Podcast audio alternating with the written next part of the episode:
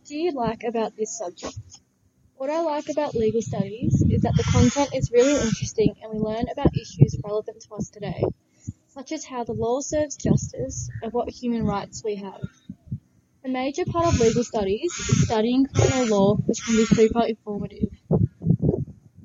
I decided to choose legal studies because it seemed interesting and fun, and also sounded like a suitable subject for me. It's now one of my favourite subjects as it's pragmatic and quite enjoyable once you get the hang of it.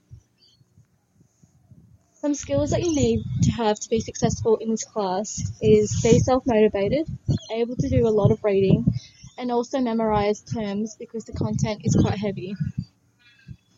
The types of assessments you do in this class is a lot of English inclined work, such as SACS and research case studies.